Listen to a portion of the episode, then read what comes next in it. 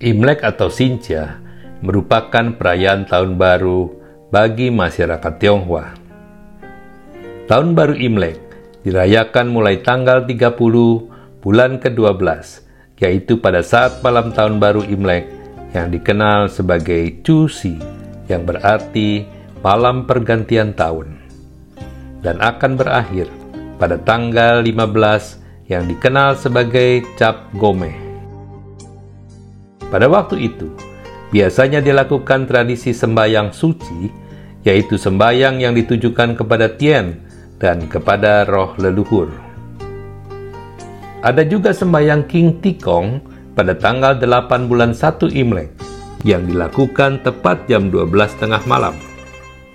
Perayaan ditutup dengan sembahyang Cap Gome pada tanggal 15-nya.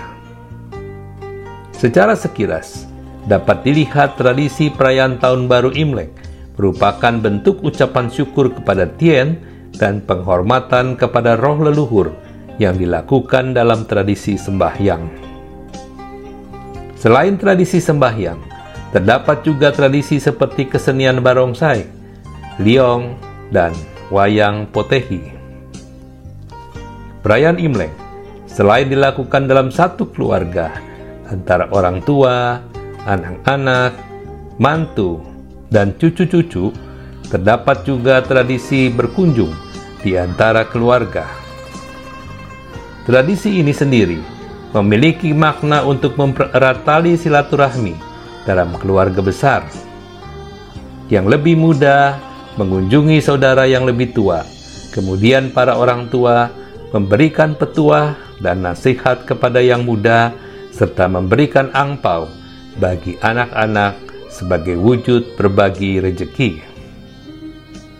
Sebagai seorang Tionghoa Kristen yang berkeyakinan terhadap iman Kristen, kita perlu memilah-milah mana tradisi yang bisa dilakukan dan mana yang dilarang oleh Alkitab.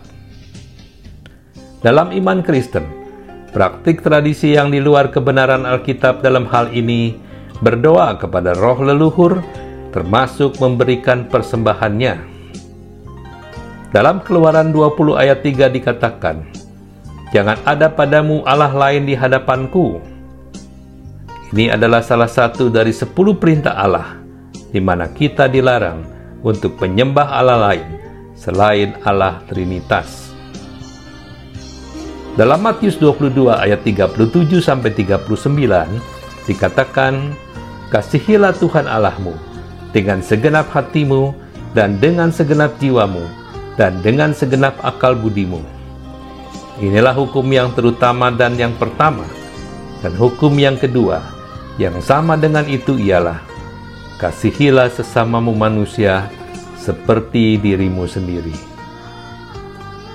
Mengacu pada ayat-ayat di atas, dapat disimpulkan bahwa tradisi sembahyang kepada Tien dan penghormatan kepada roh leluhur adalah tindakan yang dilarang secara iman Kristen.